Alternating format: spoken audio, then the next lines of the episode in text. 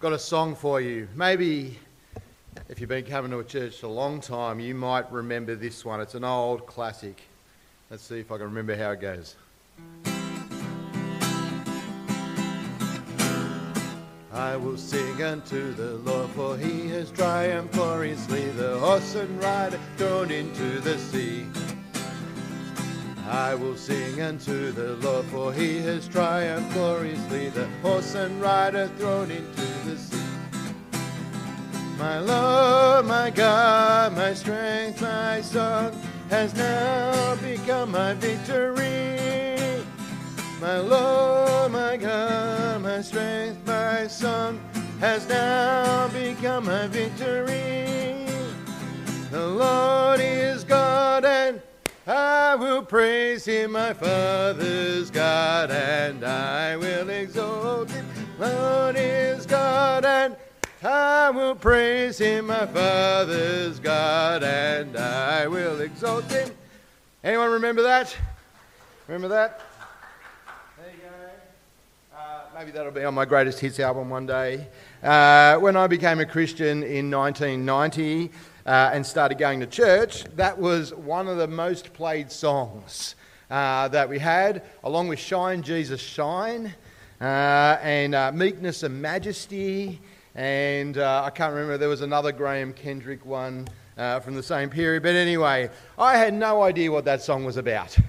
Uh, we just sang it all the time. It was this happy song, and I don't know why horses and riders were frolicking in the waves uh, in this song and why we were singing about it. Uh, imagine my surprise a few years later when I was asked to preach my first sermon uh, from Exodus chapter 15, and it turned out it wasn't a song from the 1970s AD, uh, it was from probably around the 1970s BC, uh, written by Moses about the parting of the Red Sea.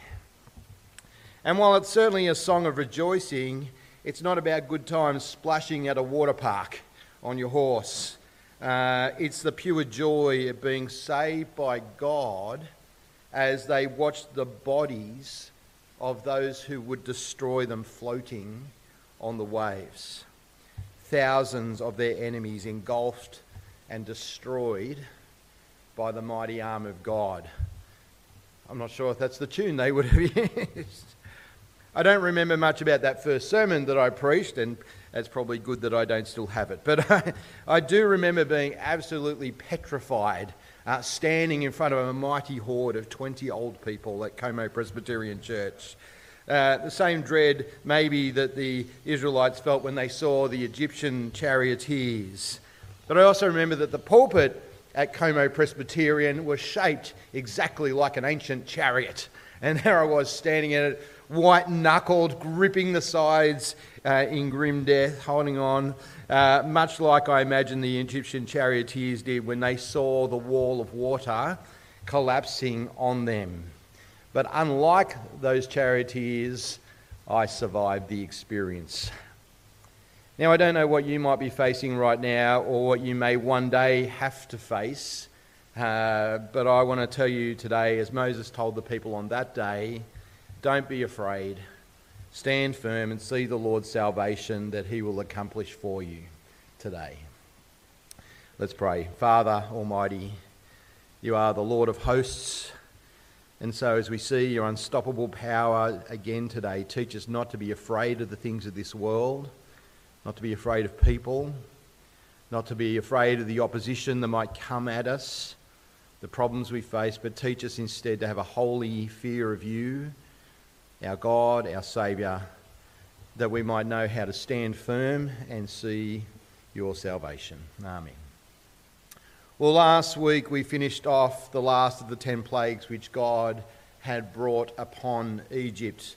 Uh, the Israelites had been captive slaves for hundreds of years, groaning in their misery, longing for something better. And if you've been following along, God heard their cries and the moment has come. The tenth plague was the final straw, the death of Pharaoh's son and all the firstborn sons of Egypt by the angel of death. Must have been a haunting night for that nation as death came to every house which did not have its doorposts painted in lamb's blood. Pharaoh called for Moses in the middle of the night. He begged Moses to gather up the Israelites and to just go. He said, Go, take your people, take your flocks as you've asked for. In fact, take all the riches of Egypt if you must. Just get out of here. But then, very strangely, we didn't focus on it last week, he'd asked Moses in his final breath, Bless me as well. That is a weird thing for Pharaoh to say. And so it was that finally this man who had defied Yahweh, the Lord, the God of Israel, was begging a blessing to be kept safe from that powerful God who brought such devastation on him and his kingdom. And Israel left 600,000 men of fighting age, plus the women, children, and, and the old folks. Maybe 2 million people walked out with their belongings, their flocks, and all the riches of Egypt. That was the Exodus. That's, that's what the book's named after. That's the Exodus, where they walked out. God delivered them that night from slavery. And as we pick up the story today, uh, that Exodus is marked by three very striking comments, I think, in chapter 13, which tell us about the state of play between Israel and God. I mean, this is the God who's just saved them, but what's going on between them. The first comment's in chapter 13 and verse 17. When Pharaoh let the people go, God did not lead them on the road through the Philistine t- uh, country, though that was shorter. For God said, if they face war, they might change their minds and return to Egypt. So God led the people around by the desert toward the Red Sea. The Israelites went up out of Egypt armed for battle. Uh, here's a map uh, of where we're going from and to. Egypt's on the left, and the region of Goshen that the Israelites lived in is at the top of Egypt there, above the Red Sea, above where the, uh, the canal goes today. Uh, and I don't know if you can see, uh, they, have got to head up uh, to the other, well, which way's your way? That way, up to the land of Canaan, which is Israel today um, but they have to pass through the Philistine territory. And I don't know if you can uh, see uh, what the name of the city is that they would have to pass through Gaza. It's the same Gaza Strip that they're still fighting over this very day. It was there then, but 4,000 years ago, God decided not to take them that way, but instead take them on a long and winding path which uh, is the red dotted line, which starts off going down what looks like the wrong side of the Red Sea, the West Bank. And the reason he gives is that he's sure that at the first sign of trouble, they'll chicken out and run back to Egypt he's just delivered them from. That is, God doesn't trust his people to trust him. He, is he right not to trust them? Well, we'll see shortly. Uh, the second striking comment then is in verse 19, and it's, a, it's just this odd thing that's noted. Moses took the bones of Joseph with him because Joseph had made the sons of Israel swear an oath. He'd said, God will surely come to your aid, then you must carry my bones up with you from this place. How weird's that? Uh, of all the things, and the night that you're being free from slavery, when the king has just said, Get out of my country, Where's those bones? Where's that skeleton we've got lying around here somewhere? Uh, literally a skeleton in the closet. I don't know whose closet was in, but uh, they pick up this one particular body, whether it's mummified, who knows, but they, they bring it with them. Now, you might recall who is this Joseph? He's, he's one of the patriarchs of Israel from hundreds of years before, Abraham's great grandson. And in fact, it was Joseph who was the whole reason that they came to Egypt to start with. 430 years ago, he brought the family to Egypt to escape famine. And from there, hundreds of years later, they had become slaves. But it's fascinating that even Joseph, way back then, suspected that they were going to end up in trouble. And he also trusted that in that moment, God would come for his people and bring them home. God will come to your aid, he said. So he left very specific instructions in his will, ordering his bones be kept and taken uh, when they go back to the land that God had promised Abraham. And even more fascinating, 430 years later, the Israelites remember. Well, at, at the very least, Moses did, because they still have his bones to fulfill his wishes. And I think that sheds a whole new light, doesn't it, on these events, doesn't it? That they were planned beforehand. And it shows that Joseph had real faith in God. That's what true faith looks like. He knew trouble was coming, but he trusted that God would come. He trusted God would save, and he trusted that he would be buried with his forebears in the land that God had promised. In fact, in the very same grave as Abraham and Sarah and, and Isaac. And, and that's the kind of faith that Israel is going to be called on to have through what happens, but which they keep failing to have a complete confidence in God's purposes and promises. God always keeps his promises, doesn't he? Uh, trust him, you can stake your life on him. But there's a third striking comment as they escape in verse 20 of chapter 13. After leaving Sukkoth, they camped at Etham on the edge of the desert. By day, the Lord, Yahweh that is, went ahead of them in a pillar of cloud to guide them on their way, and by night in a pillar of fire to give them light so they could travel by day or night. Neither the pillar of cloud by day nor the pillar of fire by night left its place in front of the people. I mean, how weird is that? How good is that? God didn't leave his people to work out where they were going or what they were doing, he didn't abandon them. Which makes it all the more surprising that they don't trust him when it comes to it. it's not like God's nowhere to be seen. Uh, there is this whopping great pillar of imagine a tornado or something like that of cloud and of fire that's marching in front of you at your exact walking pace, uh, showing you exactly where to, not your normal everyday sight. God is leading them. Now, there's a lot of confusion about God's guidance today, and, and we might wish I don't know if you've ever wished that things are as clear for you as they were for them. Uh, that, that maybe God should give us something like a great pillar of cloud of fire to show us exactly what the right decisions are to make. You know, should I marry her or not? I'm going to put a yes or no, whichever one, fire, you know. Uh, would that work? Uh, but mind you, that, that didn't help the Israelites trust God anymore. They still doubted him, even though they knew exactly where to go. But imagine asking God for guidance about whether to marry uh, who, you know, is this the girl you want me to marry or not? And a fire of pillars and fire suddenly appears above her head. Um, I think you'd be running away uh, rather than proposing uh, as quick as possible. People sometimes say that they want God's guidance in decisions that they've got to make. But very often the issue isn't that they don't know what God wants them to do, they just don't want to do it.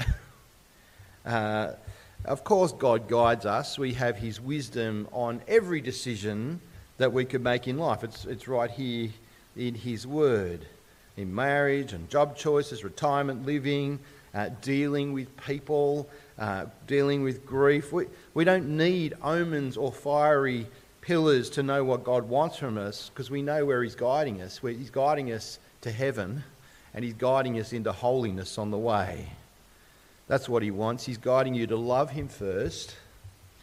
And above, above all other things, love him with all your heart, all your soul, all your mind, and all your strength. We've heard that's the first and greatest commandment.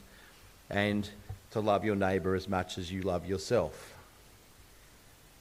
But there have been moments in history when God has done extraordinary things to guide his people to the exact place that he wanted them to be particularly at major turning points of salvation history like this moment. And his guidance was totally obvious. Even blind Freddie couldn't have mistaken that this was the supernatural guidance of God. We're going after that thing. And where he leads them is not particularly comfortable. It's not where they thought that they might be heading. In fact, they will wonder why on earth God has brought them here, and they'll even start to despair of God's wisdom and goodness in bringing them here. But God knows exactly what He's doing, and we need to know that. God still knows what He's doing now as He did then. Uh, sometimes He will lead us into situations where we're very uncomfortable, where we're completely out of our depth, and where it will look like there's no other way out. And in those moments, God wants us to trust Him. Where does God lead Israel? Well, He leads them down what appears to be the wrong side of the Red Sea. It's not where they want to go, but He has a particular plan in mind, though the Israelites themselves think He must be nuts. In fact, they come to that conclusion because they get wind of the fact that Pharaoh has changed his mind and he's not happy. We're not told if it was hours later, a day later, or a week later, but Pharaoh's hard heart, which had been broken by the loss of his son, hardens right back up when he realizes he's lost his entire workforce. And so he amasses an enormous army to hunt them down, thousands of troops spearheaded by 600 elite veterans, all in war chariots, a very powerful and effective means of making war. It's kind of the tank of the ancient world. And they chase their quarry and have them trapped on the edge of the Red Sea. So, from the Israelite point of view, they're in the worst possible place that they could be. They're trapped between a rock and a hard place. All right, they stand, uh, wherever they go, it's death They stand and be slaughtered on land or go and drown yourselves in the sea. There's nowhere else to run. And it's that moment uh, that God's view of them is proven right. That God thought they couldn't be trusted. Well, look at the conclusion they jump to. Chapter 14, verse 11. They said to Moses, Is it because there are no graves in Egypt that you have taken us away to die in the wilderness? I mean, what a bitter statement is that?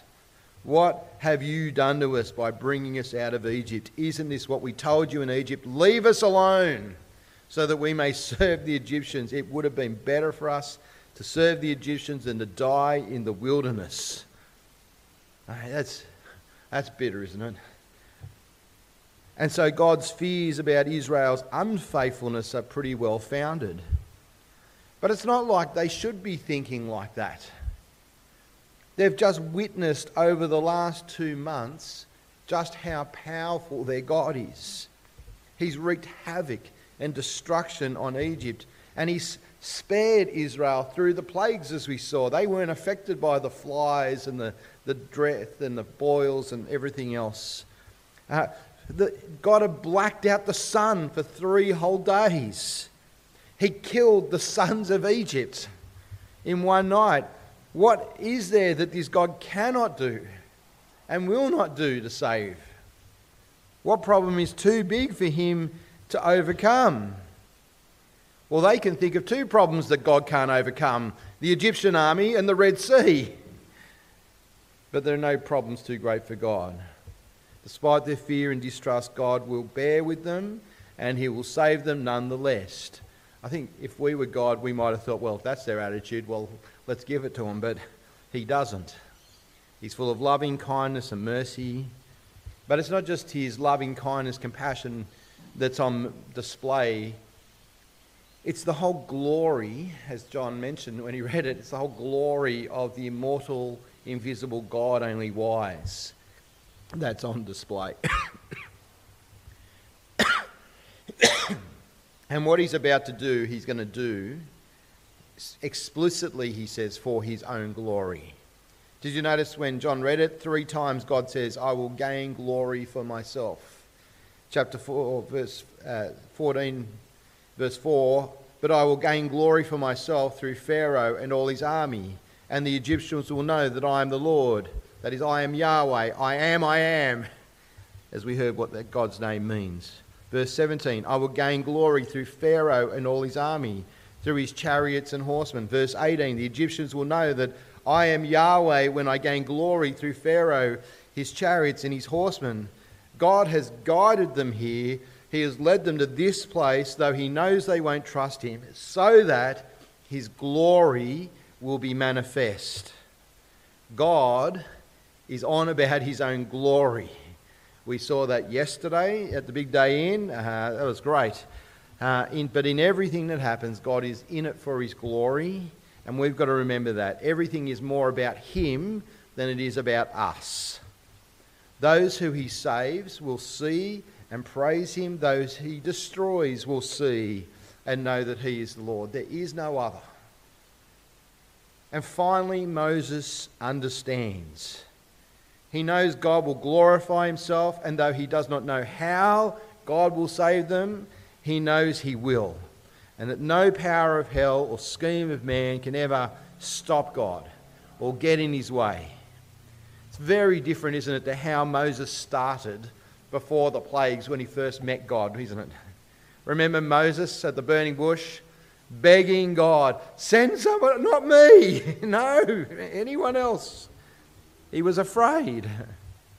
But now look what he says to Israel in verse 13 Do not be afraid, stand firm and you will see the deliverance Yahweh will bring you today. The Egyptians you see today, you will never see again. Yahweh will fight for you. When you've got God fighting for you, what's the opposition matter? You only need be still. You, you don't need to do anything, is what he's saying. How's that for trust? How's that for faith? Moses has seen all that God's done, and he knows that God is wiser than himself. And he had a pretty good model in Joseph, his forebear, whose bones he's carrying. And so God saves even as he brings glory to himself. So, following God's command, Moses lifts the staff, stretches his hand up and out of the sea. The, the, the pillar moves to the other side to, th- to block them from the Egyptians, and so there's no uh, military engagement yet. Uh, and, and he holds the staff up, and the waters start to part. Um, here is Yahweh using the powers of nature to control nature. I mean, how does it work? He, it didn't happen as we might recall. It didn't just suddenly go boom like this and part. Uh, we're told here that uh, it took all night. Verse 21 Moses stretched out his hand over the sea, and all night the Lord drove back the sea with a strong east wind. He blew it back and, and he turned it into dry land. The waters were divided and the Israelites went through on dry land. I mean, I don't know if that sounds more impressive to you or less impressive that God uses a wind, a very strong wind, if he's going to part a sea with it, and a very focused wind, right down that tunnel. Uh, here is Yahweh using the powers of nature to control it. Not every miracle of God is inexplicable from a mechanical point of view. But this is the power of God who controls nature and bends nature to his will as the creator. And so they cross. But not only will he control the forces of nature to save his people in such a dramatic way, but he'll use those same forces to conquer the Egyptian army. They give chase. Uh, God starts off by throwing them into confusion to allow more time for the Israelites to cross. They can't drive straight. Then he damages the chariots. They start throwing axles, so they slow right down. And then even the elite soldiers start to panic. In fact, they're so panicked, what's their words? Let's get away from the Israelites. The Lord is fighting for them against Egypt. Right? We know Yahweh's against us. but they're too late. Verse 26 Then the Lord said to Moses, Stretch out your hand over the sea so that the waters may flow back over the Egyptians and the chariots and horsemen. Moses stretched out his hand over the sea, and at daybreak, the sea, I imagine in one dramatic fell swoop, just whoo, went back to its place. The Egyptians were fleeing toward it, and the Lord swept them into the sea. The water flowed back, covered the chariots and horsemen, the entire army of Pharaoh that had followed the Israelites into the sea. Not one of them survived. But the Israelites went through the sea on dry ground with a wall of water on their right and on their left. That must have been an awesome thing. Spooky, even eerie. You imagine walking through on dry land, uh, divided walls of water. I get weirded out walking through the, the thing at the aquarium underwater. There's no glass holding this back. Seeing the powerful forces piled either side which could extinguish their lives and which would soon literally rain destruction down on their enemies. And then to see that happen. What would you be thinking? What would you be feeling? Well, we know what the Israelites felt. Two totally appropriate things, which on first glance might seem at odds with each other, but both completely the right things to feel. One, there is an awestruck fear at the awesome power of God who destroys the forces of the greatest armies in the world. And the jaw just. but second, a profound and great rejoicing at the wonder of salvation and the victory that he gives his people. And when the Israelites saw the great power of the Lord displayed against the Egyptians, the people feared the Lord and they put their trust in him and in Moses, his servant. Awestruck fear, rightly so. God is not to be trifled with. He is not to be opposed. He is to be worshipped. This is God who is a warrior, who fights, who destroys, who defeats his enemies. He is to be feared above all other gods.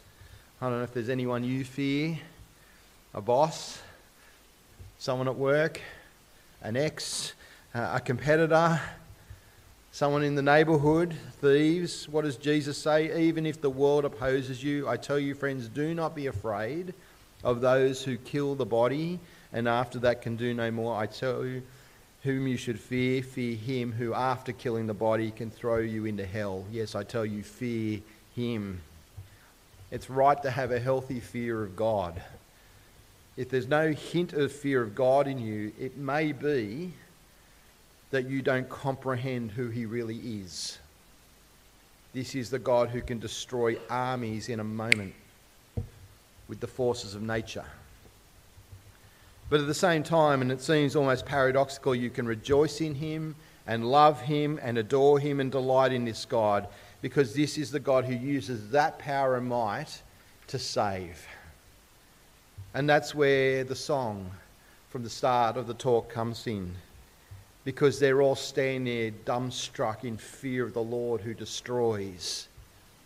And Moses starts to sing. I will sing unto the Lord, for he has triumphed gloriously, the horse and rider thrown into the sea. I don't know if they joined in. I will sing unto the Lord, for he has triumphed gloriously, the horse and... And then by the end, they're all cheering. Right? As the song goes on, he sings of God's vengeance. He sings of God's unfailing love. And they're bound up together. You can't separate them. In, he, he sings of the fact that God will bring them home. He will fulfill his promises. He will bring them to that land and he will make his name great. And here's the final line of Moses' song, which didn't make it into the 1970s one. The Lord will reign forever and ever. That is, Yahweh will reign forever and ever. I am will reign forever and ever. Is that the song in your heart? Do you long for his reign? Do you love his reign? Do you rejoice and fear this God? Who destroys the enemy and saves his people. This is the God who not only overcomes the power of man as he drowned the mighty army of Egypt, it's the same God who one day would, on another day when all hope was gone, would destroy the devil and sin, even death itself, in the cross of the Lord Jesus Christ and in his glorious resurrection. This is the same God. This is God Fear him, love him, trust him. He is the Lord who reigns forever and ever. Don't doubt him. Don't be bitter when he leads you to uncomfortable places, which he may well do. Don't be afraid. Stand firm and see the deliverance that he will bring. Father, we pray that we would trust you. Help us to trust even when our hearts are so prone to not trusting and to bitterness and to doubt. Help us to be like Joseph, who knew when you made promises you would keep them, to be like Moses, who learned after his own fear at what might happen to not be afraid. In fact, help us to be those who call on others not to be afraid, but to trust the Lord Jesus and to stand firm. Amen. We're going to sing.